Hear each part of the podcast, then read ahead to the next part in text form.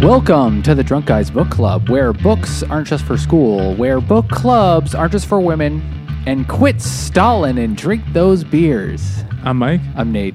I'm Jimmy. and we're the Drunk Guys. And this week we are reading The Hunt for Red October by Tom Clancy.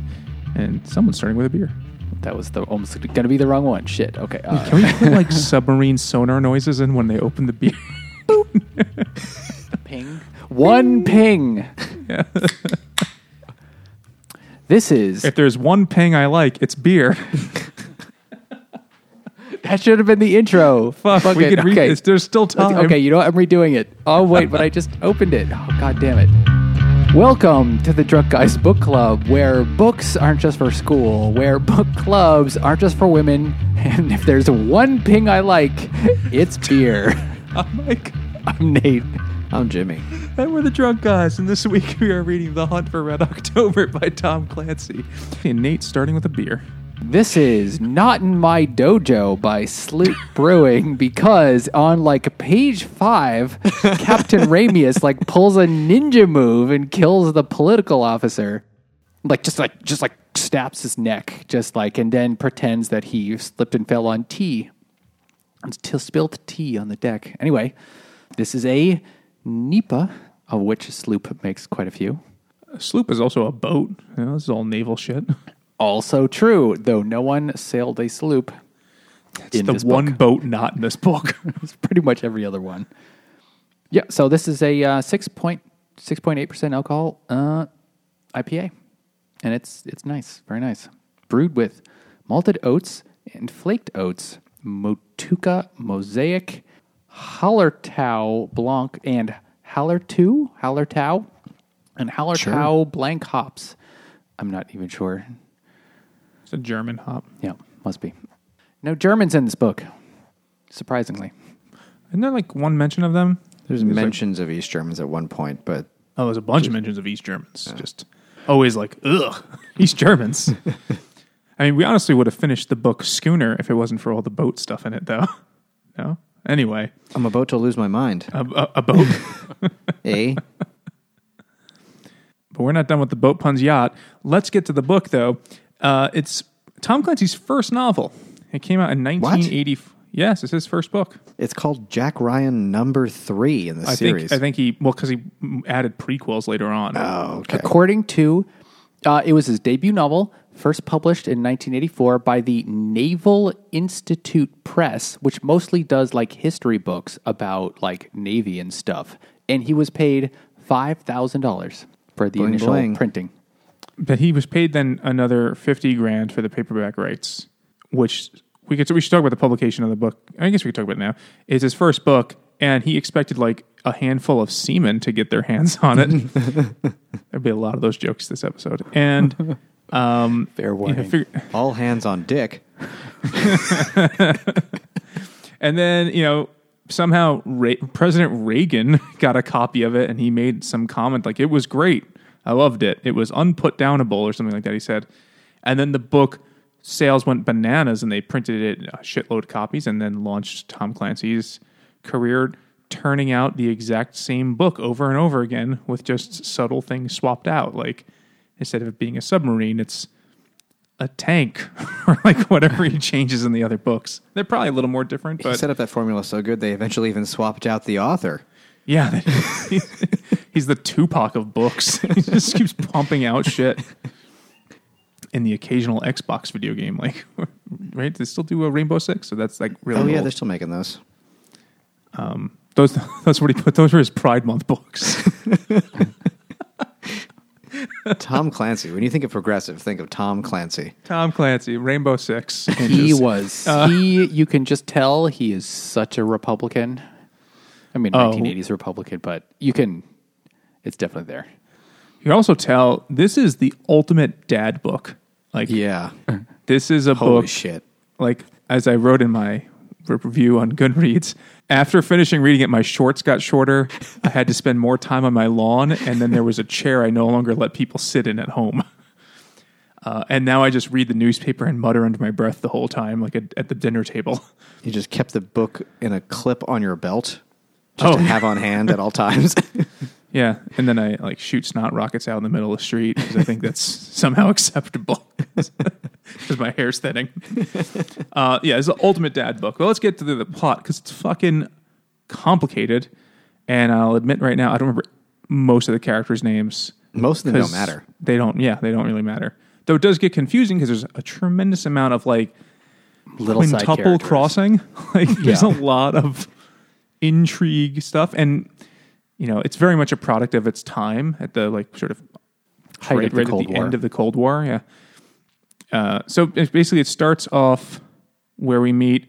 Captain Ramius, Captain Marco Ramius, who is a Soviet submarine commander or captain, and first you get a little bit of his background that he has in- been Just a little extremely. bit. yeah, we get a lot, but the book starts with that. You, he's very disillusioned with the Soviet Union. Uh, because he secretly believes in God, but also that his wife died through sheer incompetence in the in the understaffed, under-equipped Soviet hospitals. His surg- her surgeon was the son of a high party official, and he was drunk. And Yes. the medicine they gave her after her appendix burst may just have been water in a vial, and nobody checked it till she was already dead. Oh, it's kind of like that that Chinese vaccine they've been selling to other parts of the world. Maybe there's something to this communism thing. Um, Uh, yeah, and he's so, really and, mad. and he, uh, and it doesn't say it right away exactly what happens, but you see, but then in, on like page five, he, he, you know, he's setting out on this voyage with his brand new, super top secret, ultra advanced Russian submarine, Soviet submarine. And before you even find out what really goes on, he brings in the political officer uh, who's really supposed to be there just to make sure everybody follows the rules. He's there to inform on everybody too, and he brings them into the captain's stateroom, and then literally And his name, was Putin. Putin. It was, which was actually kind of amazing coincidence. Although the Yeah. real Vladimir Vladimir Putin at this time was in fact merely a minor KGB officer in the East Berlin, uh, East Berlin, whatever, like Soviet thingy. he had probably had killed as many people as die in this book, though. He may have. uh, but anyway, so so Ramius like kills the political officer and makes it looks like it makes it look like a accident. Makes it look like oh he slipped and fell. Oh he was alive just moments ago. no, he waited till his heart stopped before he called the doctor. So you know he definitely did it on purpose. And it turns out that all on some semen. that other like officers on the submarine are also in on whatever plot he has and you realize probably within about 30 or 40 pages that really what they're trying to do is they're trying to to defect that all that Captain Ramius and the other officers who are all proteges of his and that he got them all together, picked them for this crew just because they all were going to defect to America. And there are just so many stories you get from each of their from different P- Russian people's backgrounds, you know, that he made up that are just so well, not implausible, but just absurd about how corrupt and dysfunctional the Soviet Union was. Though oh, the, Oh, yeah. the stories themselves weren't implausible, like that kind of thing, definitely the kind of stuff that actually like happened, it probably did. But there's just so much of it. A missed opportunity though. Like at the end spoiler when they defect and they're speaking like broken english it would have been really funny if one of them was like yes we are so happy to defecate to america. Like because they're like fucking up words all the time. I was hoping for that the whole book knowing it wouldn't happen. Opportunity But it was- lost. missed it clancy. You're too busy smoking a pipe and watching reruns of andy griffith or whatever you were doing in 1983 when he wrote this shit. Counting the times he saw a blue jay in the window outside. Getting really mad when people took his parking spot in front of his house. so that's the beginning. And you know right away that's what's happening, but nobody else knows it right away because this is like a mystery novel, essentially. It's a thriller, but a thriller is essentially just a variation of the mystery story. Like, they have to figure out what the thing is. And don't worry, they have the best guy in the world on it Jack Ryan, PhD, CIA analyst, three months a Marine. Yeah, three months. yeah, he was a Marine for three months. That comes up often. And he stubbed his toe and they had to kick him out.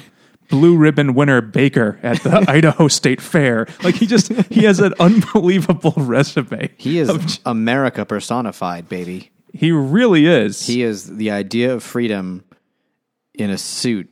he also has an honorary knighthood. Yes. Just- which I, which Tom Clancy later turned that into a into a whole book. That event was it.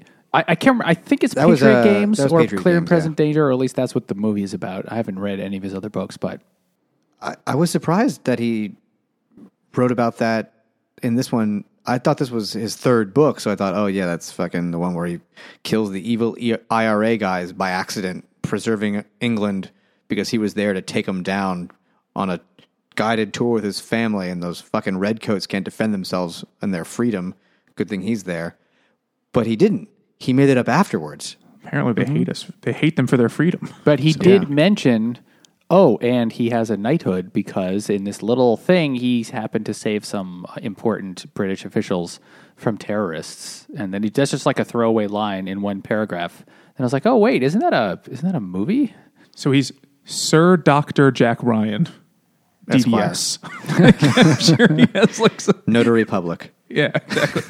Chiropractor and uh, Reiki practitioner, Well, the re- real things only. for Jack. reflexologist. Yogi Bear. yeah, it's like Because volunteer he could eat fireman. a thousand pies like a real American. But Jack is like, hey, you know, they're they're some some who the fuck did someone call Jack and they're like, Jack, what's up with this submarine? He's like, I'll figure it out. Or did he? I forget what how the fuck He's even in starts. he's in England at the time, and he's Yeah. there just trying to buy a fucking Barbie. That's all he wants to do. So it's almost what, Christmas. What happens is that um, the like he's a CIA analyst, and he um, is like tracking all the sub he's submarines, you know, because naval history is kind of his thing. He's tracking the submarines, and then that it's discovered that this one key submarine named the Red October. Uh, was scheduled to leave a week later. It, it had already left, and nobody knew where it went. It had already left its like you know birth or housing or wherever it was. And he left early and I was like, "Oh, that's kind of funny." And and but they had these pictures from a mole inside the Soviet Union, pictures of the sub and it has these weird things on them, these weird doors on the front and the back. And then everyone's like, "What what the fuck are those?" But, you know, it's not that detailed. And you can't just go enhance like on CSI, so they had to actually so they actually had to work to figure out what what they were. But somebody he brings it to some engineer dude. oh, the best character in the book, Skip, the, the, guy with the the leg. one-legged. the one-legged cum factory. Yeah. There's eleven children. and at one point, like, you're not a Mormon or a papist. like, they had to cut off the legs so they could make room for his huge balls for all the semen. his- that leg was getting in the way of whenever his wife wanted to hop on it. He was had to getting get- chub rub. so, so, he, so I'm not the only one who has suffers from that affliction. He did, but it was just from his balls because Oh, he, gee. he has to he has to have a child every year or they explode. He gets like a spinal tap, but in his scrot, just to drain him out every so often. It's like draining your knee. like like an operation. You got Yeah. water on the knee. He's the best Yeah. character in the book. he, he's a guy who also used to work for the Navy. He was like a gonna be a general or an admiral, but then he got a he got wasn't- clipped by a drunk driver, and the guy was like, "You can't have any more kids." He's like, "I'll show you." Uh, and then he's like, "Well, you can't be an admiral with one leg because you got to stand up on the boat." Uh, so he said, "Okay, fine. I'll just get my PhD and go to MIT In- and in boat teach everybody science." about boats, boatology." this book was definitely a love letter to the U.S. Navy, and because every single American and every single you know naval officer and member it was like the smartest, most capable, most professional, most courageous, contrasting that with the utter chaos of the Soviet Union. I would, I would, I would amend that. It's, it's a love letter to the United States because it was like all about how great America is. Yeah. But it was a love letter he wrote to the United States while he blew the Navy. And President Reagan. well, no, it's I mean, but Reagan wasn't a. The president was like a mobster lawyer. He was. Uh, it's like Giuliani, basically. They never give him a name. They just call him the president. The whole book. Yeah, I, th- I, I thought it was going to be Reagan because he is like charming and stuff, and that's like one of the things about Reagan you hear. But uh, but then he said he was a he was a former trial lawyer, and then like later circuit judge, who then fucking took down the mob. Like that's the backstory of this president. So was Rudy Giuliani? I got a Giuliani vibe, like, I, but I don't know if that actually happened Giuliani wasn't yet. even like that a had, thing that hadn't 84. happened yet. No. Well, uh, he the- was he the- was in the the, middle. Rico shit? He was in the middle of being the, the the prosecutor in New York. That was in the process of taking. Tom Clancy wouldn't have known about him because he's never been on a boat. but he would have liked it. Like I think that Giuliani feller's a nice Catholic boy. he probably would have liked that because Well, he had a lot of papist jokes in this. So, uh, Clancy was a Catholic. oh, well, Yeah. that makes sense. But they're going to try and find this submarine. They got to find it, but it's going to be hard because it's a submarine. That's why they made them. So the submarine guys like we got to be really quiet because they're going to be looking for echoes of us. this is Echoes of Us from Finback. It's a double IPA and it's like eight eight percent, something like that. I don't know, eight percent. It's a lot bitterer than I expected. I mean, it's not bitter, but the finish is far more bitter than usual. Are you ready to Maybe a return to thing that to type that, of don't know. IPA? Are you like done? Are you like I think some people are kind of No, I'm still okay with it. I'm, I'm fine with this too. I mean, it's not like the old ones were just like how how uncomfortable can we make you? Uh, so this is just like it's it's just not as crazy sweet, and it, the finish is a little bitterer, but not in a bad way. It's good. So they're gonna find this submarine because everyone Well- wants it. First, they have to figure out like what is different about this submarine, and so they get the the computer, they get the engineer guy to write a program for the Cray supercomputer in a week And they're to gonna model twenty thousand dollars. to model what exactly going on, and, it, and they figure out that yeah, for twenty thousand dollars, uh, and they figure out that the thing is a is a super ultra quiet like new submarine drive because it's like a Dyson vacuum, but submarines. because submarines, you know, obviously being quiet is their, in fact, only defense. Because once they're found, once they once once they can be found by surface ships and stuff like that, they're completely screwed. So they're incredibly vulnerable. So this super ultra quiet thing that they believe that Captain Ramius believes the Soviets cannot They'll be they'll be going so quiet that the Soviets won't be able to detect them, and neither will the Americans. So they believe that they can make he can make it all the way to America with the submarine to defect. But the the guy who does this program because it's 1984, they're like, "Can you figure this out on the thing at this university?" He's like, "Are you kidding? I'm going to need tens of bits of data." he didn't say that, but something like, like he basically nowadays whatever he did could be done on an Excel spreadsheet, like just on your smartphone. They yeah. also they also mentioned that Jack Ryan wears an expensive but accurate digital watch. Like- that sh- it has a gold band. Like why? Well, It also right. shows the temperature. Like, when he holds a button on the side, the face lights up. Very convenient in the theater. Like just really stupid details. But, yeah, but uh, Skip uh, figures out, but it takes a week. Skip. so he's got one leg, I really, I, I really. and he just has like just like hop. just Well, if he was a woman, they could have called him Eileen, but Peg. No. peg. Yeah. he liked to eat at IHOP. No, anyway, so they that that has to that has to take like half the book though before you get the answers. They're like, we'll just pretend we know. Well, and we'll actually, it, telling they figure it out well, really a lot faster than you'd think because Jack Ryan is able to realize that the sub leaves before it's supposed to leave. And then they notice that the entire Russian naval fleet, like surface fleet, is out is suddenly headed towards America. Is like literally headed, you know, all the subs, uh, too. straight west, and, and the su- and the submarines, and that they ha- had actually were tracking. They were tracking a submarine.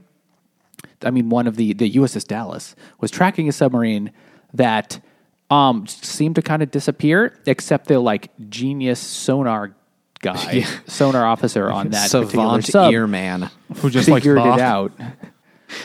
yeah, he he recorded over a a tape of Bach in order to. I always preferred the Glenn Gould version anyway. like obnoxious. So he is able to sort of figure out that like this sounds really funny. This is doesn't sound like a submarine I've ever heard. What's going on? He figures out how to detect the sound or find it, and he does it by like speeding it up, and you can tell that there's a little bit of a noise with it. So the this one particular submarine, the USS Dallas, a Los Angeles class submarine, is able to actually track the Red October, but they're like the only ones and uh, Jack Ryan is able to put together all this information and realize that wait a minute, they're not headed where you think they would go. It's almost like they're headed directly for the east coast of America. That's not that that's a weird thing. And he and he and they have a meeting at in the white in the White House with the president, Joint Chiefs, and he Jack Ryan says, "I think he's trying to defect." Which, sure, that's like the point of the book and everything, but there's no way anyone ever would have figured that out in reality. Well, there was there was a, some like war games they were supposed to be doing. They just finished. They, that was like the reason why the Red October was supposed to. They, like, they went out and they're like, we have to go hide, and then we'll go find you because that's how war games work. It's just hide and seek in the sea, and then they're like, but they should be done with that now. Why are they all getting more? And then everyone's like, is it a is it a big feint? Like they're and then this gets into like the real thing about the book that really gets into like the Cold War mentality. It's like it looks like they're doing this, but do they want it to look like that so we'll think this is that? And it's like, or do they want us to think it's that so it'll look like this and then we'll really think it's that because it's this other thing? And then there's like 11 dimensions of. Are they just pretending that this Russian sub is actually going to defect and everyone else is chasing them just to make us think that, but in reality, they're actually moving their entire fleet directly towards the east coast of America, and they want to do it without us being alarmed. Now, in reality, if the entire Russian fleet in 1984, you know, 1984, the entire Russian Atlantic fleet just all of a sudden pointed due west and turned toward America, that would the, you know the president would be like bring us to defcon 2 world war it, it, we could be at war any moment now. But he doesn't. He's like oh okay this is some like secret thing and well jack is there to to, to explain it. it yeah. And they're like i've never met you before but you saved a red coat once and i believe you because you write books on boats. So we'll hinge our entire national defense on your hunch. Yeah. Well they say he's the, right before he goes into like the uh, the situation room or where the fuck they call it. Um, like, what's the, the what's the president like? He's like, just answer his questions. He'll ask you hard questions if he has to. And then he's like, okay. And, and then, he, he gives doesn't. a PowerPoint presentation. then, it's probably a slideshow at this point. Oh, it was a slideshow. They said yeah. we have the slides all set up. They literally say that, and then you you could it must have really added the, the, drama. Like we could see right here, chunk that this submarine is different ka-chunk, enhance. Maybe he said enhance to hide the ka-chunks. oh, of the uh, of the fucking the, the vent, the fan on that thing. It's warmer in here because of this slide projector. This, this is getting really. It's a really hot situation, guys. Oh, that's just the slideshow. So they hold on. I need a beer. It really doesn't matter. I could drink it anywhere, but but you guys have them, and I'm getting jealous. Fucking. I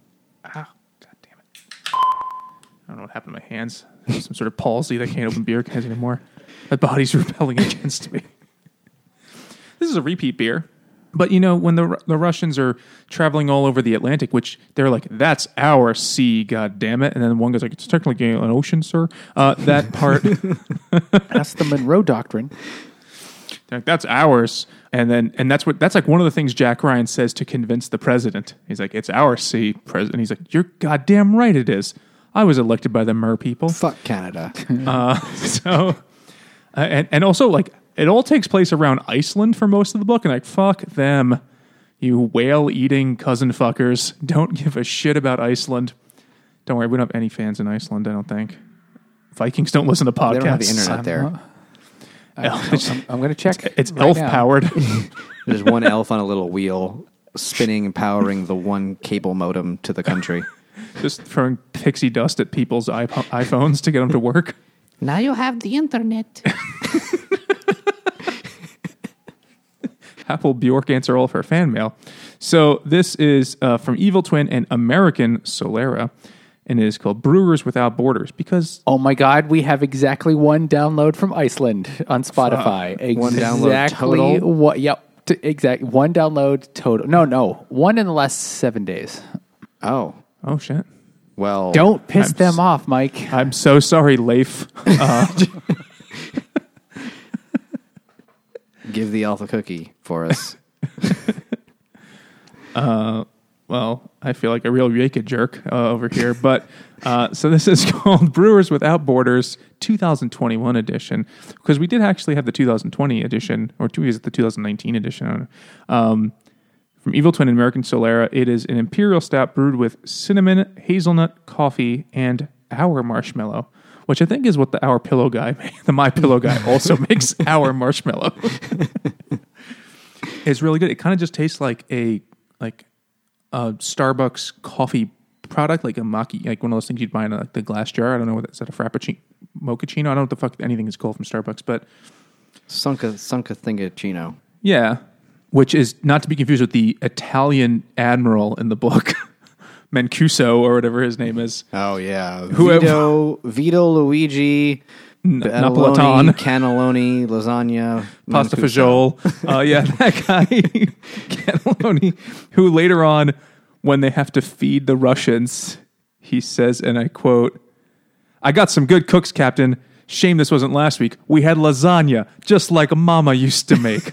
All that was missing was the Chianti. and you know he was using his hands Oh, to, of course, to, yeah. to help the Russians understand that. Yeah, or I mean, just like a mama used to make. Mwah! he must have done. It was a real spicy meatball. Uh, there's a lot of characters. That was one that was fun. You might think because we have a vaguely successful book and beer podcast that we figured everything out. Emphasis on vaguely. Very vaguely. Well, as most other podcasters refer to our podcast, they say, Whoa, what? you, you might think we figured it all out.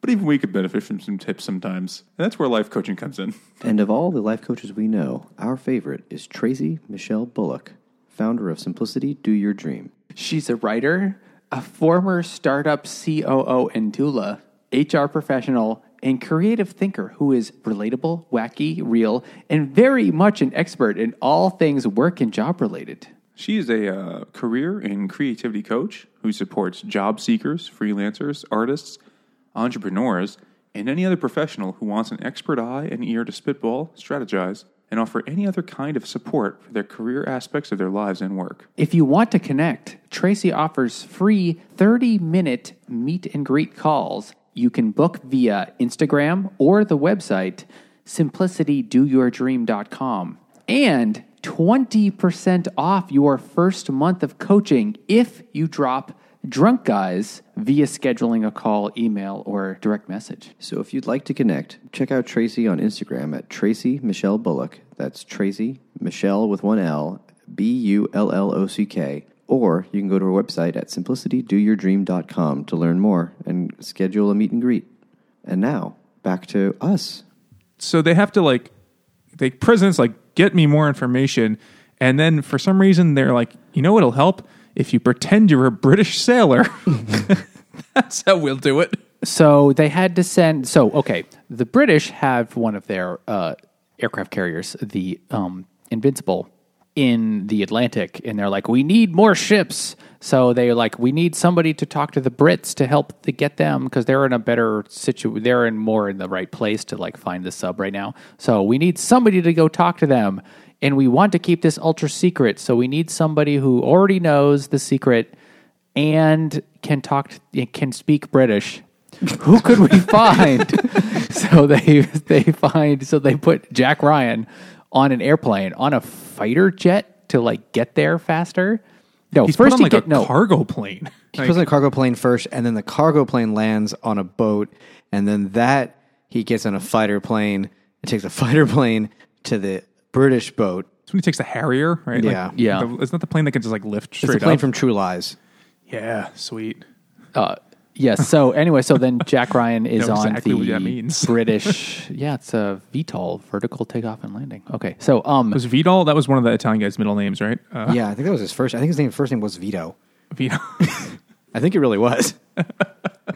So Jack Ryan spends a, probably like the middle part of the book, like half of the book, but you know, like the middle, um, on the British uh, aircraft carrier, just talking to them. And, and meanwhile, like the book is almost like fifty percent from Captain Ramius and fifty percent from uh, Jack All Ryan. of America. It's Though it's actually like that's not true either because Twenty five percent from Jack there Ryan's are perspective. there are lots of little side characters that only get one chapter, but you also get their whole life story. And well, it's really it's really just their military history because that's the only part of them that matters. and why they either love America or they hate Russia. Yes. that is all part of everyone's story. Why they and there's freedom. only one woman in the entire book, and she's only on like two pages in one scene. The spy, Uh, there's a the spy lady. There's a lot of women, but they're all boats and planes.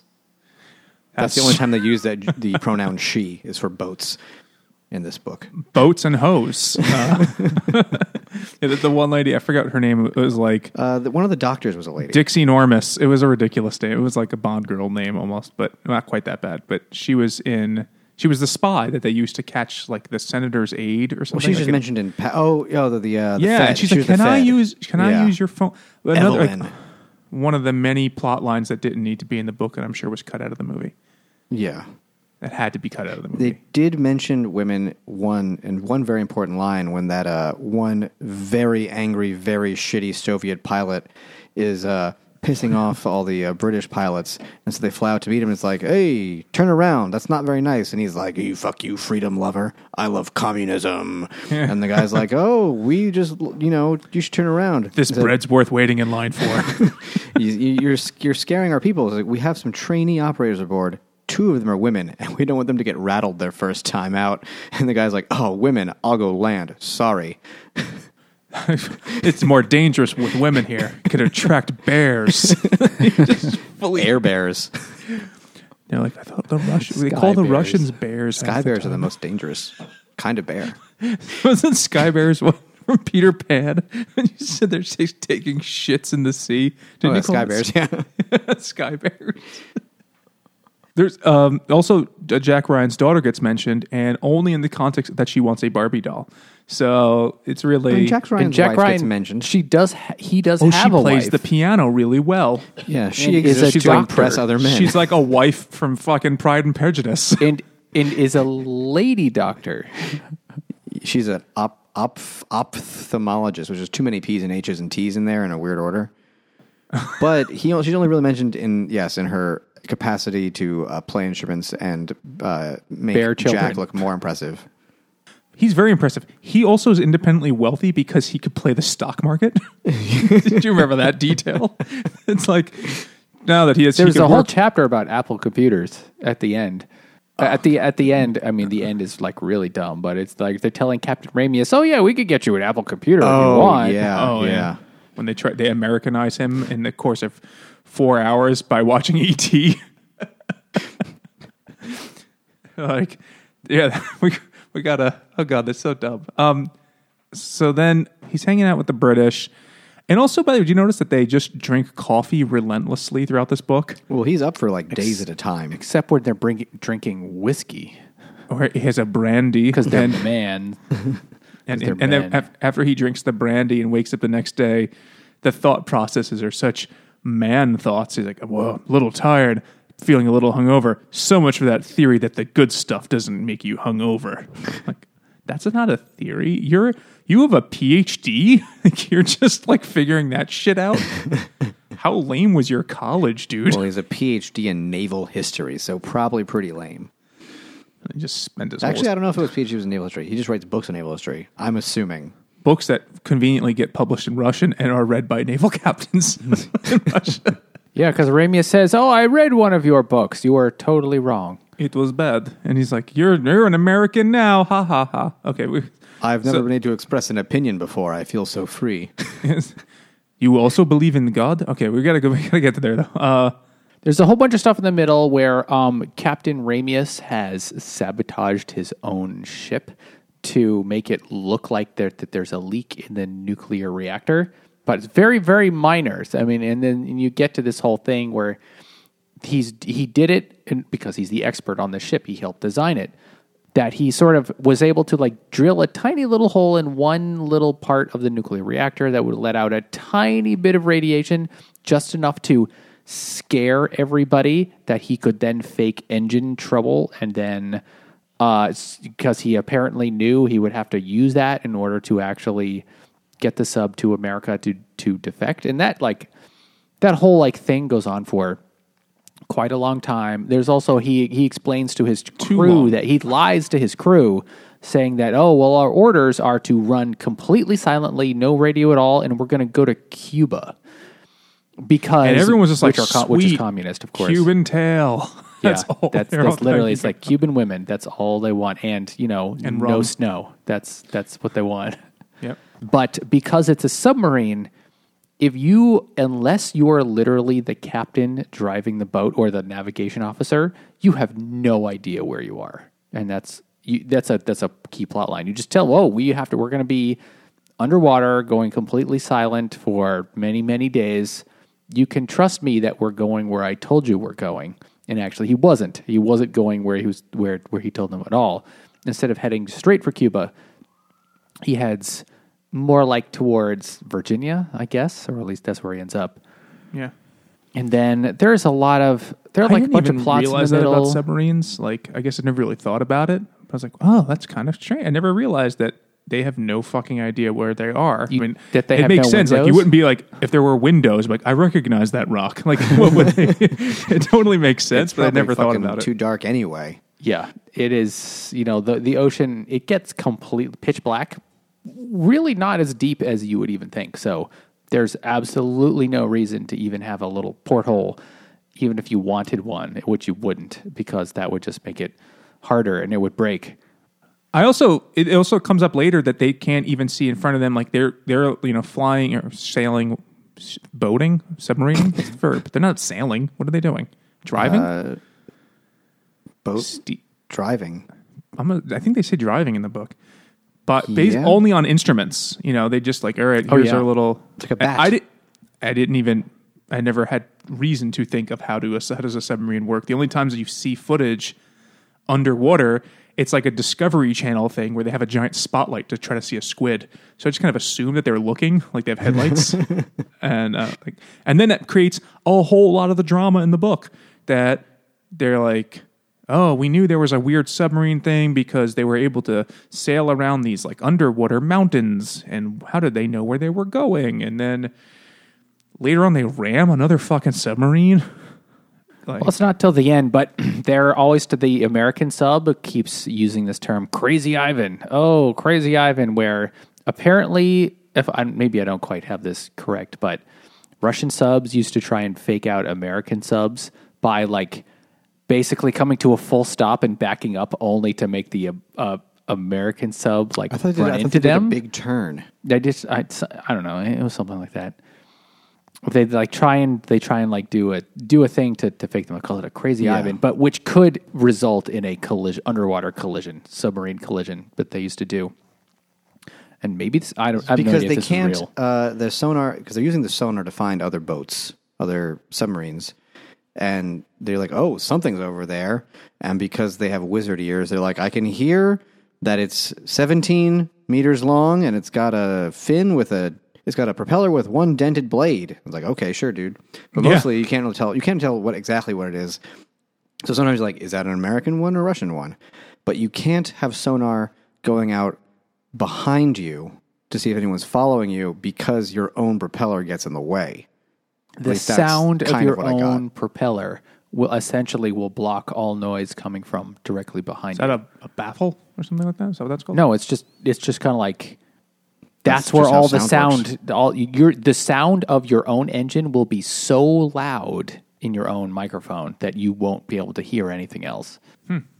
Even Mr. Wizard Ears, who was like, ah, I just heard the first mate fart on the other ship. I believe they serve beans today, sir, uh, in, the, in, in the mess hall. So, there's all this stuff, and eventually they get Captain Ramius to stop somewhere, and he had to fake engine trouble, and he's the one looking at the periscope, and the Americans are able to, because they'd already figured it out that he's trying to defect, and they, they do like little Morse code with a light thing, and he's looking at his periscope that says, um, you know, we know like ping once if you're trying to defect. Let us know that you're doing this. And then Captain Ramius says, Captain Ramius, who amazingly still has a Scottish accent. I was going to ask because I've never seen the movie, but he, I bet he didn't even try. He didn't. Right? Sean no, no, no. Connery never tries. Sean Connery said a couple of now. phrases in Russian, probably still with a Scottish accent, and then just spoke in normal Sean Connery the rest of the time. But to American ears, because the accent is foreign, even though it's Scottish and not Russian, it kind of still works. It's like, eh. I mean, it's stupid that it works, but it does. it's like it's still fine. I mean, sometimes they do that where they just give everybody English accents. Like that's that's what foreign people sound like. But this was That like is absolutely a him thing doing the Scottish do. one, and then I think everybody else was doing fake Russian accents. I think so too. Yeah. So it was just him extra hard not trying. What was, he won an Oscar for the, with the Untouchables, or weren't they like fucking Chicago cops. Chicago cops? he's such Chicago FBI. a haggish. Treasury. Like I he just says like fucking. it was like Eliot Ness and them guys, right? Yeah. Like maybe I think he might have he might have been an Irish guy, and certainly the average person was like close enough. Uh, but he made absolutely no effort, and he got an award for that. So he that was before this movie. There was no reason he was going to try harder then. this shitty movie. Uh, so, but there's so much that we've skipped, and it's fine that we skipped it because it was stupid. Because what we skipped is just um, the technical specifications of every boat, plane, missile, uh, submarine, uh, Government issued pen. yeah, pen, gun, bullet. it Um, was. I think this book was thirty percent tech specs. Like it was worse than Michael Crichton. Oh, it is definitely worse than Michael Crichton. Yeah. Because at least Michael Crichton used Wikipedia. This guy used the fucking naval handbook. I actually, I can definitely see why it would be annoying, but I actually didn't mind it. Probably because I kind of end up reading a lot of science fiction with a lot of technical detail. And this really felt very similar, but it just wasn't science fiction. I mean, it was fiction Yeah. And about science, but it wasn't sci fi because it wasn't, you know, spaceships and stuff like that. It was like, no, these are more, probably more or less accurate technical details about the U.S. Navy, but he just included a lot of that stuff. well, he was writing it for the naval audience. So it makes sense that that would be in there. Yeah. You know what I got reading this book? I got strong uh, Stephen King on a boat vibes because every character I need to He hear didn't say their anything whole- about anyone's penis size. That's that was the only thing missing was like There his were no testicles shriveled Jehubis up. in the entire book. yeah. There's no room for Jehubis. but just like every time you meet a character and it's like new chapter taking place on the fucking boat named the Edmund Fitzgerald, whatever the fuck ship they're on. And, like, Edmund Fitzgerald. that, the That's record, you know, that's that a song, the famous record, wreck, of the wreck of the Edmund, Edmund, that's- the by- record- yeah. wreck of the Edmund Fitzgerald by uh, Gordon, uh, Gord Gordon Lightfoot, Lightfoot. yeah. yeah, one of Canada's greatest songwriters. Um, so they're like, oh, you take the Edmund Fitzgerald. well, the, the Ethan Allen was one of the chefs. Isn't that a that- pants store? Uh, I think it, I That's thought a was a clothing furniture. store, uh, furniture store. Oh, Yeah, furniture. Yeah. also Trying an furniture. American Revolutionary War general dude. and he was really into Recliners. Uh, but anyway, they'll start off into like, damn it, grimaced Captain Frank, and whatever the fuck his name is. And he looked at his control panel, which had 11 red lights on it, which made him very happy. And then it's all this, and, he, and then it reminded him of his childhood fishing in the Chesapeake Bay. like, what, why do I, why is this happening now? This has nothing to do with anything. And then, like, three pages later, after like the guy's dog dies, and then he enlists after Vietnam, and then he ends up working his way through the ranks, and then he gets this job because another guy tried to screw him over at the office, but fucked his wife. Like, all this shit happens. And then the chapter, it doesn't matter. That guy didn't matter at all. That, you never that see him of- again. It did that It- a lot, yeah. That kind of thing happens all the time. And that felt like The Stand by Stephen King, or felt like uh, uh, Salem's Lot. Like any of the books that just have random characters with, uh, you know, this person drove the bus every day. You get their whole life story because they do one tangentially important thing to the plot. That made me feel that felt like Stephen King to me. Though I was thinking, am I just being mean or like picky because I don't really like Stephen King that much? Is this just like what all thrillers do? And I guess maybe they do. Maybe that's just a part of the, The- uh, genre. no, this had way more of that. Way more than was necessary. That's for sure. You know what also had way more than was necessary? Since we made enough semen jokes, I just want to tell you a couple lines I highlighted that I'm not cutting anything out of this line, but I just want to to get your opinion on since since there's a lot of semen in the book, how vaguely ambiguously homosexual this line sounds. You hungry, Jack? I got some sticky buns here. what do you think of that line? when he meets the guy, he's like, he's an admirable guy. Uh, there's that. And uh, maybe you could tell me, come on back to my inner sanctum.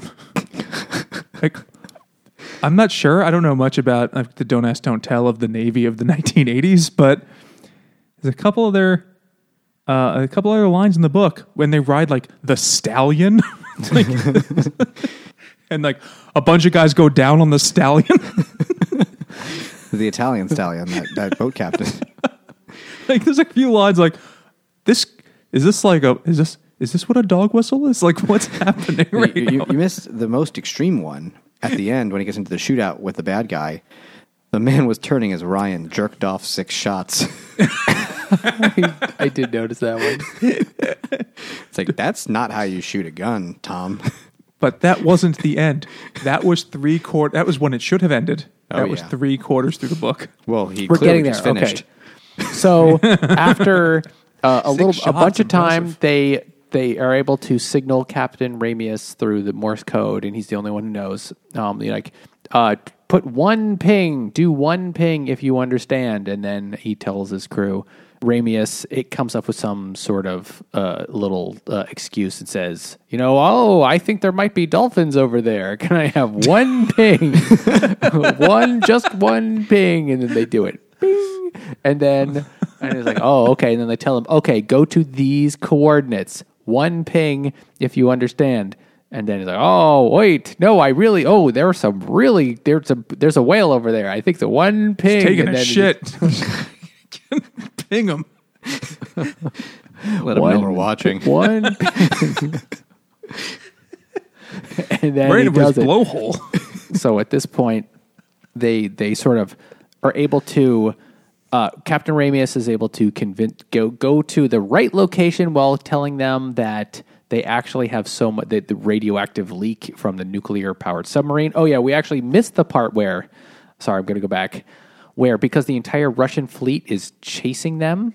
And the Russian subs are so shitty. One of them has a meltdown. because it's doing it's doing 11 miles an hour like the duct tape holding it together falls off it's basic it's not far from oh, that Oh yeah, that's pretty much it. And considering that this came out, this book came out before Chernobyl, he was actually really pretty accurate on what a nuclear meltdown in a Russian in a sub would actually kind of be like. I like the guy who gets immolated and it's like and the entirety of Boris Godunov went through his head as he melted like just just all Russian nonsense Yeah, so a Russian sub, and then like the Russians are like, "Oh, we're just looking for a submarine that sank." That's what they're telling the Americans about why their entire surface fleet is headed directly for A America. full of important people. Yes, because they're all the sons of important people in in back in Russia. like well, they're on a glass bottom boat tour we gotta get them why they all just missing They were on a three hour tour and they just can't make it there. Uh, they bring them there, and Ramius is able to like tell his crew, "Oh, the radiation is worse. We need to leave. It's gonna sink." Because uh, the Americans have this plan that they're going to try. Okay, the Americans, they have this problem where they can't just take possession of a billion dollar Soviet submarine because then the Soviets will ask for it back, even though it has it's super high, it's the most high tech shit that the Soviets have, and it has all their latest technology. So the Americans would love to get a look at it and see how it works, especially with this ex- new experimental, you know, silent drive that with a warp speed caterpillar engine because you know that what sounds faster than a caterpillar so this plan that they're going to that's what this caterpillar drive somehow Jack Ryan is able to realize that it's only the officers and not the enlisted men. So they're able to like they're going to bring in a, a old American sub into the same location and then blow it up as soon as they get all the Russians off so that they can say, "Oh, yes, look, your your sub had so much trouble. Look at that." And so all That of was- the Russians can- idea, all actually, all of the to do it. Russians can say or, or the, all the Russian, you know, enlisted men can be like, "Oh yeah, that sub sank. Look at that. We saw it." So they did. so anyway, uh, Ramius There's a there's a lot of conversations where higher ranking guys like, can't we just murder all the guys on the boat?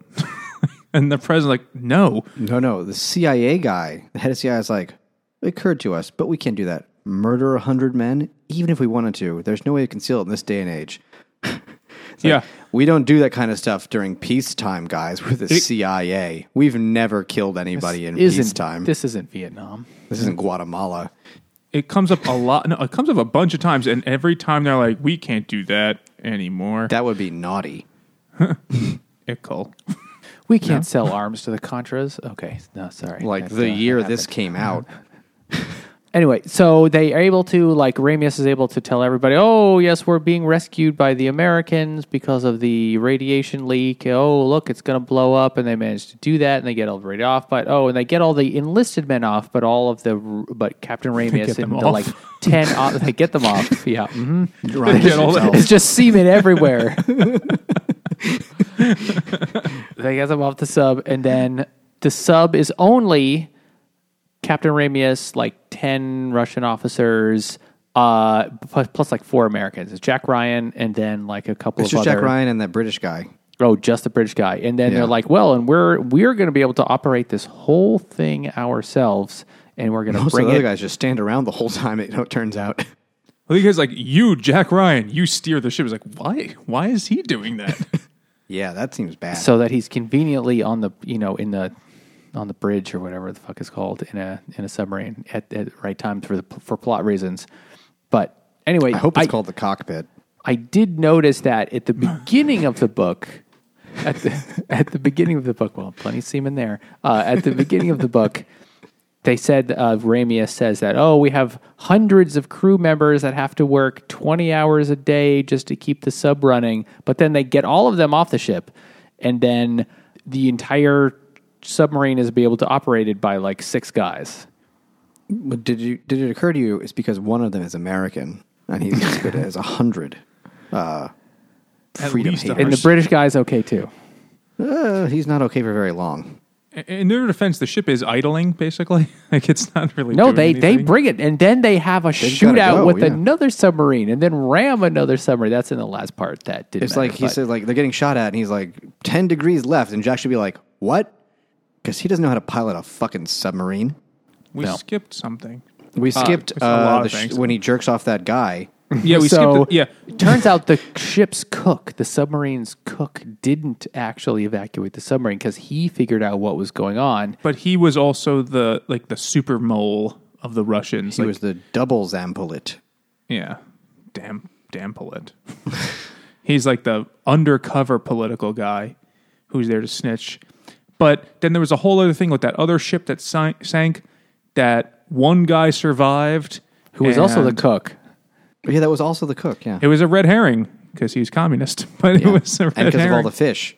Yes. Well, they were in the Baltic, right? Um, and then there's like the whole bunch of shit with the Mormon doctor who swore because he's like, darn it, uh, I don't like this. Darn it! I had coffee by accident. now I'm going to hell. He's the only character that doesn't drink coffee. Everyone else is mainlining it. Like, I forgot which, there's like one guy's, one admiral's office that they're in a bunch earlier in the book. And he just has like a fucking full on Starbucks behind his desk. He's like just brewing coffee in in bulk volume. Like, put I put on another fifty gallon pot, gentlemen, because we're not sleeping for the nineteenth straight day. This country needs saving, and then just pound coffee. In the military, they do often keep people awake for insanely long periods of time.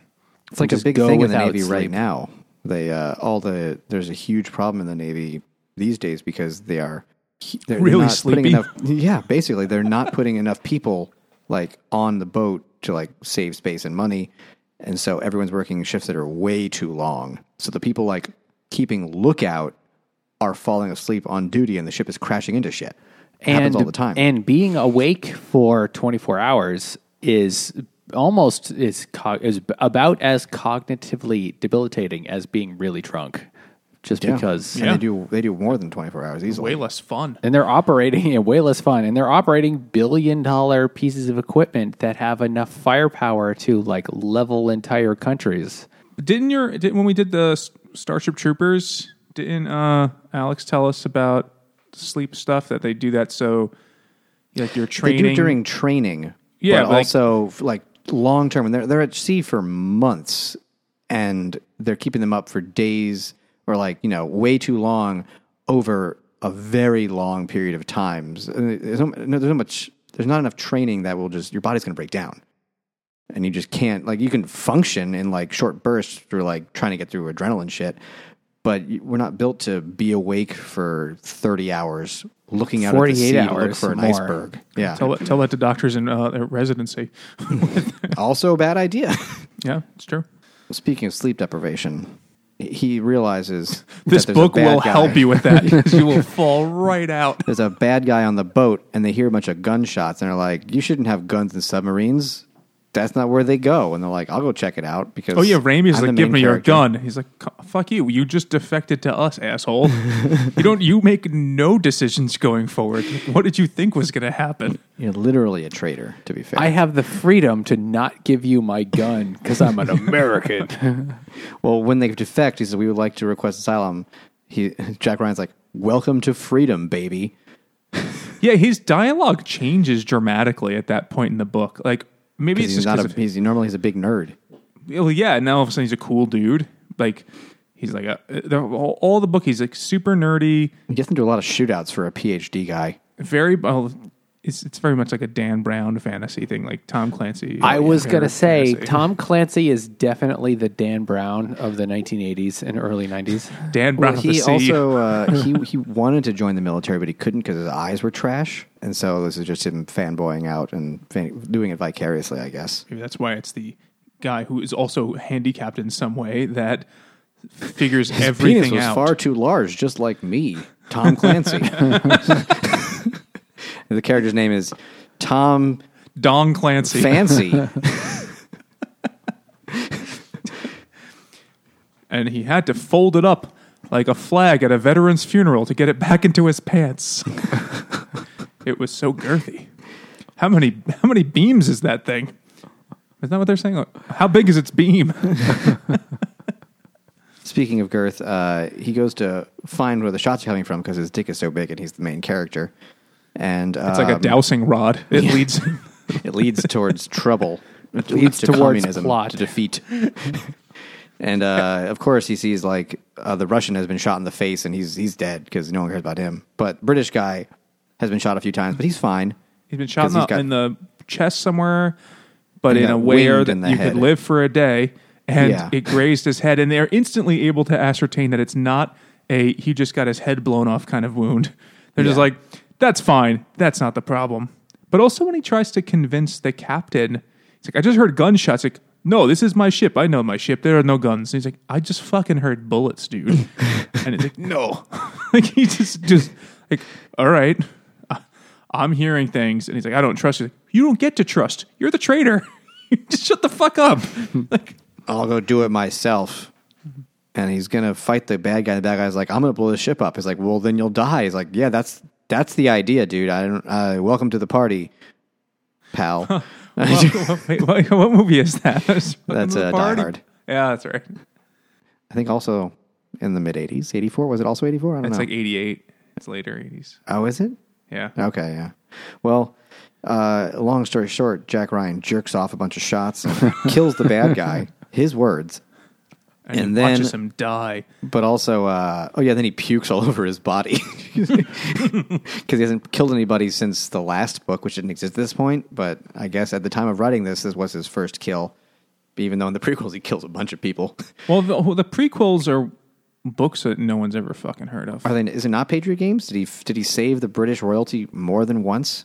So the book that comes from the IRA? oh, Patriot Games is the first, and then Red Rabbit is the second. Which who the fuck read that? That's where he goes undercover at a magician's ring in Czechoslovakia. No, that's the one where he like stops them trying to assassinate the Pope. Oh, okay, You know that one. sure. Uh, because he because they hate because they hate the Pope and Tom Clancy just loves God. There was a thing about the Pope in this. Oh, yeah. because the Po- oh, there was the thing about Poland because the CIA tried to trick the Russians into thinking, oh, it's the Pol- it's the Polish that That's the dumbest that- story. that gave you the oh, and it's because they love in Poland they love the Pope because at this time it was John Paul II who was Polish. And they're like, and there's a whole bunch of Poles that design, work on this submarine. That's why it fucked up. They put screen doors on it.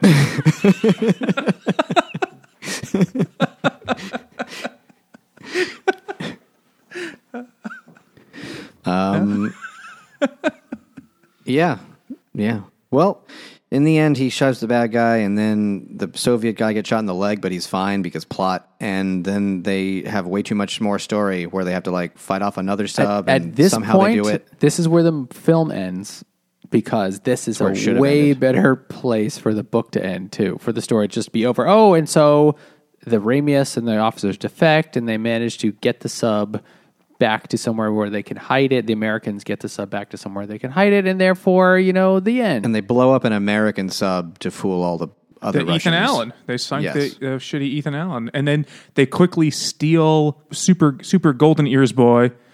He takes like a random gear or some bullshit, like a depth the depth gauge, Yeah.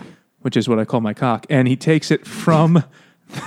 the ship. It doesn't. It's not really good for uh, more than a few inches, but uh, he takes that from the ship. It's just. It's like Two? It's not waterproof. It's water resistant. it can only go so deep. so they take the pressure, really. They, they take the depth gauge and then they and then they're like, "Why are you taking that from our sub?" He's like, "I don't know. I'm just following orders." And then you and you're like, "I don't. Should I care?" I thought about you had this?" freedom. And then they put that at. They just like gingerly lay that down. And then in they the find it in the fucking Mariana and, Trench. and then they bring a Russian down with us with a sub like the one that found the, the, the Titanic with this like they're like we're investigating this wreck and they find it oh that's definitely from the Red October oh that's also definitely the depth missile. gauge from the Red October that's what the sub is even though anyone who actually knew what they were knew about Russian submarines would be able to go. But the rest of this wreckage is definitely not from the Red October. So fuck you, you're lying. But anyway, they that's one of the well, they just pull a bitch fit. They're like, "You lied to us. We're not even going to look anymore. Whatever." And they go back up. the KGB guy is like, "That's fine. Whatever. I hate this job." Can I also defecate? but yeah, they put a, a missile there, and then they're like, "You bad Russians." Well, the Russian cook tried to set off a missile, but wasn't able to when Jack Ryan tried to defuse it like a bomb, which is probably a pretty stupid idea. Uh, by yanking they- every cable out of it. And then. Captain Ramius says, "We'll just like dump it out of the boat and just like let it sink." You know, where so they like kind of launch it halfway, even though because if it actually launched launched, it would have started World War Three, so that would have been really bad. But they just like dump it out of the boat and like yeah. So then there's also a nuclear missile just sitting on the floor of Chesapeake Bay at this Now, point. there's there's an astounding number of missiles sitting at the bottom of the ocean, probably, there actually there really are. Um, and probably not that far from America. Isn't there a bunch right near Chesapeake that we know about? And they're like, eh, "Let's just not mess with it." so the uh, United States have had, has had Ten thousand years will be fine, far guys. too many accidents with nuclear weapons. Just like, just like uh, at one point, uh, I forget which was probably the '60s.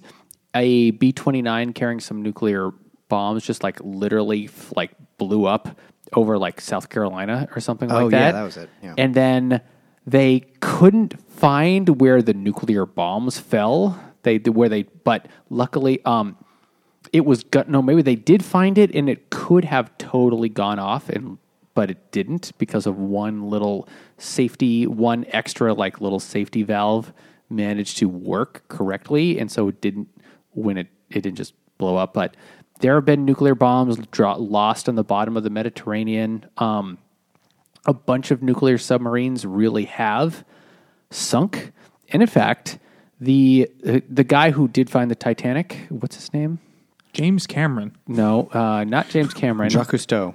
Not him either. Anyway, the guy who found the wreck of the Titanic in 1980, whatever, he the cover story for his expedition was to find the Titanic, but his real mission was from the U.S. military was to find the wreck of two sunken American submarines, the Thresher and the Scorpion, which he did find. He had a pretty good He day. did find, and then he had three weeks left. So he's like, "Hey, I got an idea. How about you let me go find the Titanic now?" And then he found it. So good for him. There was a point where America, the Americans, like tried to lift. So there was a sunken Russian submarine. They tried to de- develop this whole cover story, and then they tried to literally like lift it off of the seafloor like you know thousands of feet and it almost worked except a nuclear missile tipped upside down and actually fell out and literally could have gone off when it like hit the fl- seafloor but didn't like this Everybody's this kind balls went real high into their body at that point. yeah definitely so anyway these things really did happen in real life and i didn't even tell my story about the cuban missile crisis yet but They do mention that in this book too. Because a whole there's a whole Cold War history sort of throughout the whole book.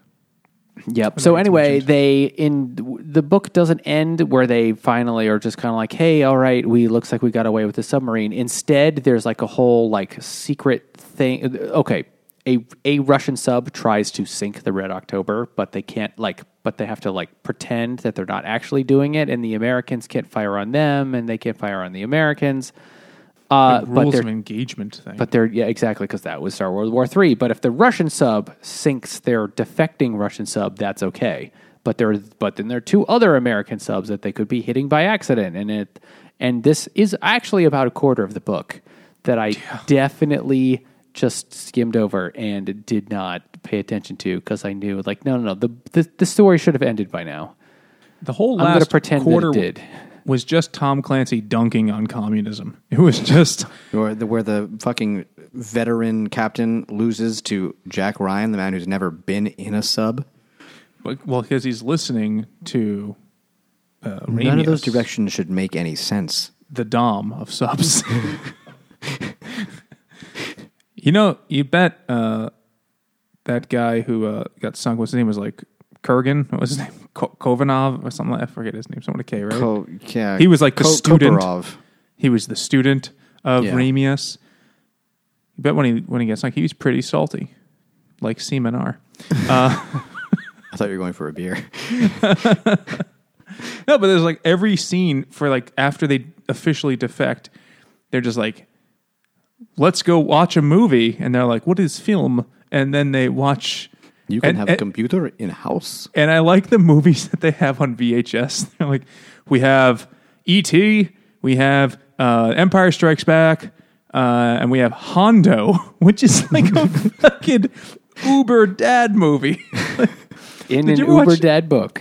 Did you ever see uh, Married with Children? Remember that show? Yes. like Hondo was uh that what the fuck is the guy's name? Ed O'Neill. Al. Al Al Bundy's that's his favorite movie is Hondo. I know that. I've never because heard of this movie. it's a John Wayne fucking western. Oh, it sucks. of course it is. Yeah. It, it's a, uh, there was an episode of Married with Children where they have to run errands, and he's like, "We got to get home. Hondo's on TV at three today, and they only show Hondo every seventeen years." and so then, of course, they get delayed and they miss it. But Hondo is a movie where I just mention that around my dad or my wife's dad, and they're just like, "Oh, great movie," and then they just start fucking talking about Hondo. I've never seen it no interest, but it's, it's a game my wife and I play whenever both of our dads are in the same place, and we'll just kind of try to just like say the Is name that a of a John Hondo Wayne- Odyssey?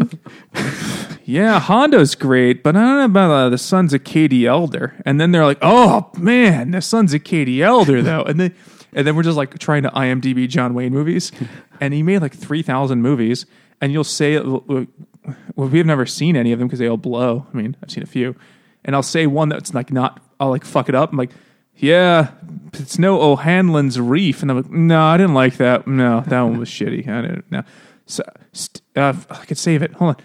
The horse soldiers I'm like oh horse oh, fuck it shit horse soldiers it happens every holiday they have not figured out we're doing this they just like talk they just like saying that they know the names of john wayne movies that's one of the things that makes this a super dad book is that they watch the that and everything else.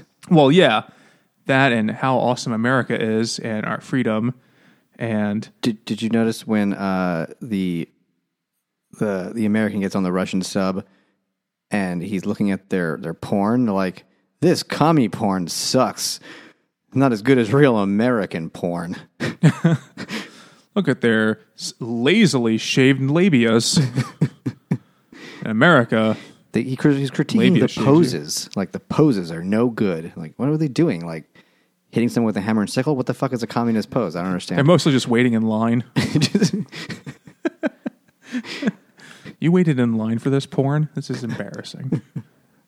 we had to wait in line to masturbate to it as well. Okay, so the book goes on and on and on, but ultimately it ends in what is uh, just like a slow montage of, of them Americanizing a bunch of Soviets, and then it's over. And like you'll love freedom.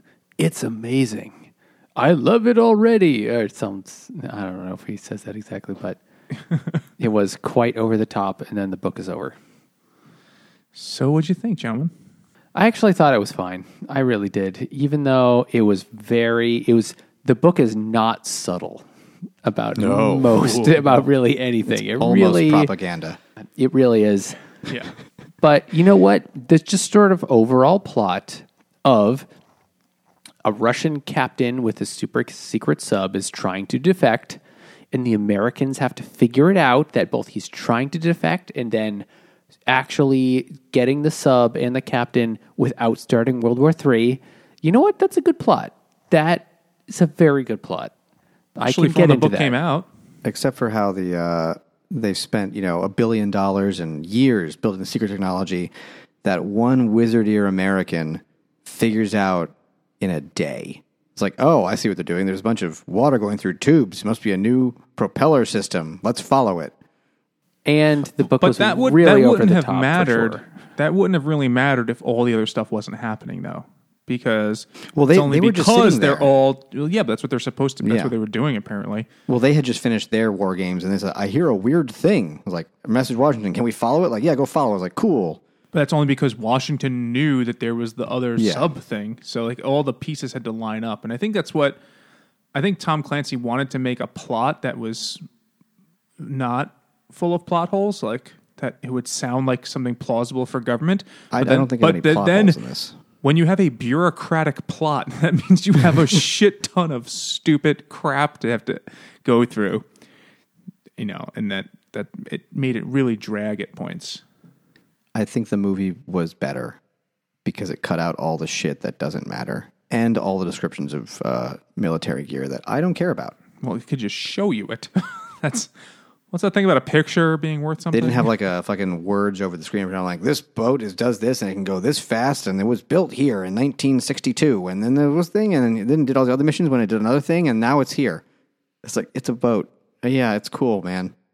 You know what though? In the eighties, uh, I mean, just like today, there's a certain percentage of the population that's just interested in the military, but Oh yeah, the Cold War was a big f- fucking deal, and we're spending billions and billions of dollars a year in 1984 dollars on on military stuff. People were curious about what it was, and to have descriptions of it, I'm sure that was much more interesting then than it was to us now. yeah. And I'll- Top I'll- I'll Gun, you know, had only just come came out around didn't this come out time, yet. right? Didn't like come out. 86 86 Okay, it didn't that. come out yet, but sort of like that is the kind of thing that came out in the '80s. You know, like super, oh, U.S. military, great, amazing kind of thing. It's 86. That was abs- that was the kind of thing Americans liked hearing. This also this was a thing then, and it's still a thing right now. If you need to involve the military in some way, in a movie especially, they get a say over the script. So if you want to use planes or boats, like all the Michael Bay movies, You you have to show They the have U.S. to approve it. military in a positive light. yeah, you have to make them look good. Otherwise, they'll say "fuck you," and so they do it. And so, I mean, you don't need that for a book, but they were, you know, if clearly it's someone published involved. by the Naval Academy, yeah, so it's like it make us look good. And it's a thing now, again, even now, because Jack Ryan is a show with Jim from The Office. Um, and when they were making it, he asked them, is like, he talked to the CIA, he's like, I want to portray the CIA the way you want to be perceived. I was like, ugh. Asking the CIA for that, that's the a real cuck move, Jim. But because they need it, they need the equipment. Can't just green screen that shit now. I guess not. Might be cheaper not to if the military will give you a deal on like you know using it in for filming purposes. Yeah, it would be. You're saving hundreds of millions of dollars. Definitely Michael Bay movies. Oh, Michael Bay movies are are are basically the modern day version of these books, but with more cuts. and Transformers. So I get why this would have been a very interesting book in the mid 80s to a man with thinning hair and a lawn. Should anyone read this now? If you're like a military nerd, You know, I thought it was fine. I really did. And even though it is over the top and not subtle, it, w- I actually thought it was really pretty interesting. Except you can skip the last 25% and it's totally fine. and the end. it, it really should have ended there. Like, Absolutely. I, I was hoping it was going to be like the Chuck Tingle book, and then after it, it was just like the end, and there's just pages and pages of the list of Tom Clancy books Because he, he has that many books. because he licensed his name out essentially. He like franchised himself. It's like Tom Clancy. What's more American than becoming a franchise yourself? dude, dude, the dude knows which who won the Cold War. I thought it was fine too, and I agree with Nate. The last quarter is dog shit, and you should skip it. It shouldn't exist. I think he had to have it in there because he had to have one submarine fight, and he couldn't get it in before that. I also felt like he did, you know, something that you could be picky about in a lot of books is you'll get to the end and like they didn't tie up all these loose ends. Here they tie up every loose end. Every character gets a curtain call for like, and what happened to that guy? And then what happened to that jammed Xerox machine? And like everything gets revisited one more time. I need to know. Did they find the toner? Did he get that um, skiing Barbie? And we totally skipped how Ramius sent a letter threatening, like bragging about what he was going to do. That the Russians would have known sooner if it wasn't for their corrupt postal service. The, the lazy, guy who was sorting the mail missed the basket of, you know. like the letter fell off the table and nobody bothered to pick it back up for three days or something yeah, he's like, like, that. fuck, I, yeah, it's, he's, I'm getting drunk now. Fuck this. And he just left and they barely missed it. So if he had, if he had, if one Russian had done his job, the Cold War would have ended differently. That's Tom Clancy's message. like, if if a single one of those pieces of shit would work hard, they'd be great. But they're all gar- degenerates. That seems to be what he's suggesting in this book. Except the ones that love freedom and want to come to America. Well, yeah, they they Speaking They of which, there is a major problem with the plot, plot hole, except for the fact that it's the premise of the whole book, which is oh. If Captain of Ramius wanted to defect, there are way easier th- ways to do that than steal a billion dollar submarine and sail it towards America, where they will definitely just blow you up. Rather than if you wanted to defect, you just show up at a fucking embassy and say, "I want to defect." You do, and you don't have to do the this whole crazy nonsense. Well, He also wanted to punish Russia for That's killing yeah. his He, wife. he wanted to fuck them. And that's what he says. I came to I come seeking asylum and I bring you this gift. That's what he says. It's also would've true, been a- would've been except a for the short story fact if he that showed up at the embassy. the United States, there's no in real, there's no way that he he had to put his faith in the fact that America would figure out that he's defecting with the submarine. Like, there's Americans no have way. the freedom to figure it out. Nate, that's because he's a man of faith. That's which is not allowed. yes. That's in- good. in he was a baptized in freedom-hating- secret in Lithuania, in Vilnius or whatever the fuck. Vil, Vil, Vil, Vilnius? Vilnius. Vilnius, yeah, Vanius. It's, uh, yes. it's how- he, he remembers all of his. Uh, he remembers the time he met a, a weird old decrepit sea captain who gave him a love of the sea because he had no friends. the guy who was telling him stories about Busted like, out of a the war. gulag to pilot a ship against the when the war against Finland or some weird shit. Was it, wasn't it during the Great Patriotic War? That, The that great, comes I had to look that up. I was like, "What the fuck is that?" I was like, "Oh, that's just what they That's call World War II. Yeah. Yeah, it's it's better than calling it that war where we won, but a lot of people died. Uh, that's But we for them. lost way more people than they did. That they're okay with it. But we still won. damn it. My one experience with the with the hardcore Russian guys is he didn't smile and he was inscrutable, which is what they say about the Russians throughout this whole book. Uh, so maybe you know maybe Tom Clancy was onto something. he did his research. there's a video on YouTube of Tom Clancy when he gave a talk to the um intelligence. This is you know like two years after this book came out and he became world famous. Uh, he did a talk to the NSA or a CIA or something like that, but it wasn't classified. And he and Tom Clancy is actually a really funny guy and a really good uh, public speaker. And he said that you know he said you know I didn't get any help from the intelligence services writing this book except for one thing because he was an in- insurance salesman in Northern Virginia, so it's like all you know around Washington D.C. and stuff. He's like, and I knew this one guy was in the CIA. I didn't know what he, he one guy at CIA, so he called me because he had to do some take care of some insurance thing. And then I asked him, "Hey, do you speak Russian?" Dead silence. And then asked him, "Hey, how do you say Red October in Russian?" And then the guy goes, "Okay, I can tell you that." And then he tells him how to say Red October in, in hmm. Russian. He's like, "That's all the help I got from the intelligence services writing this book." I've heard. I remember one of my dad's friends talking about Tom Clancy books. Those were the only books that were allowed in his house, and he said, "You know, his details are so great that when he published one of his books, the government." Asked him where he got all this information. So I don't know if that's like a true story or just like a probably myth this about one. Tom Clancy. That like sort of, exp- you know, I've heard that tale of him as well. So I'm not in sure this which one it in was. this same YouTube video, he does actually say where he got all this information. He, for fifty dollars, he purchased a naval war game, like those those where dads go out and do war- you know military war games with each other, you know, on a tabletop. He purchased one of those for a fifty dollars, but it just had a list of every single piece of American hardware like ever, and it's like range and capabilities and engines and you know all the kinds of yeah like Dad it cost me D&D. cost me 50 bucks wow. D and okay. D, Dad D and D. dad and d um, So I don't know if anyone needs to read this today. See the movie. It's I've never better. seen the movie, but I I can see how It's this would Harrison make a Ford. good It's movie. fine. No, Harrison Ford's not in this one. This one's with uh, Th- this is Alec alec Baldwin. baldwin, Oh right, I forgot about that. In my head, it's always going to be Harrison Ford, but it was Alec Baldwin. Yeah. Why why does no one ever say fucking Ben Affleck? he played Jack Ryan in one He movie. did. Yeah. Sum of all fears. Come of all fears. Yeah. We were going to forget about Ben Affleck. Um, but yeah, okay, it's fine though. It's it's fine. It's better. It's it's this. It's it's pretty much exactly the same plot, but uh, it cuts out the shit that you don't need. Yeah, they cut out the entire British part. Don't need them. They serve no purpose. It's yep. They're just a place for Jack to stand.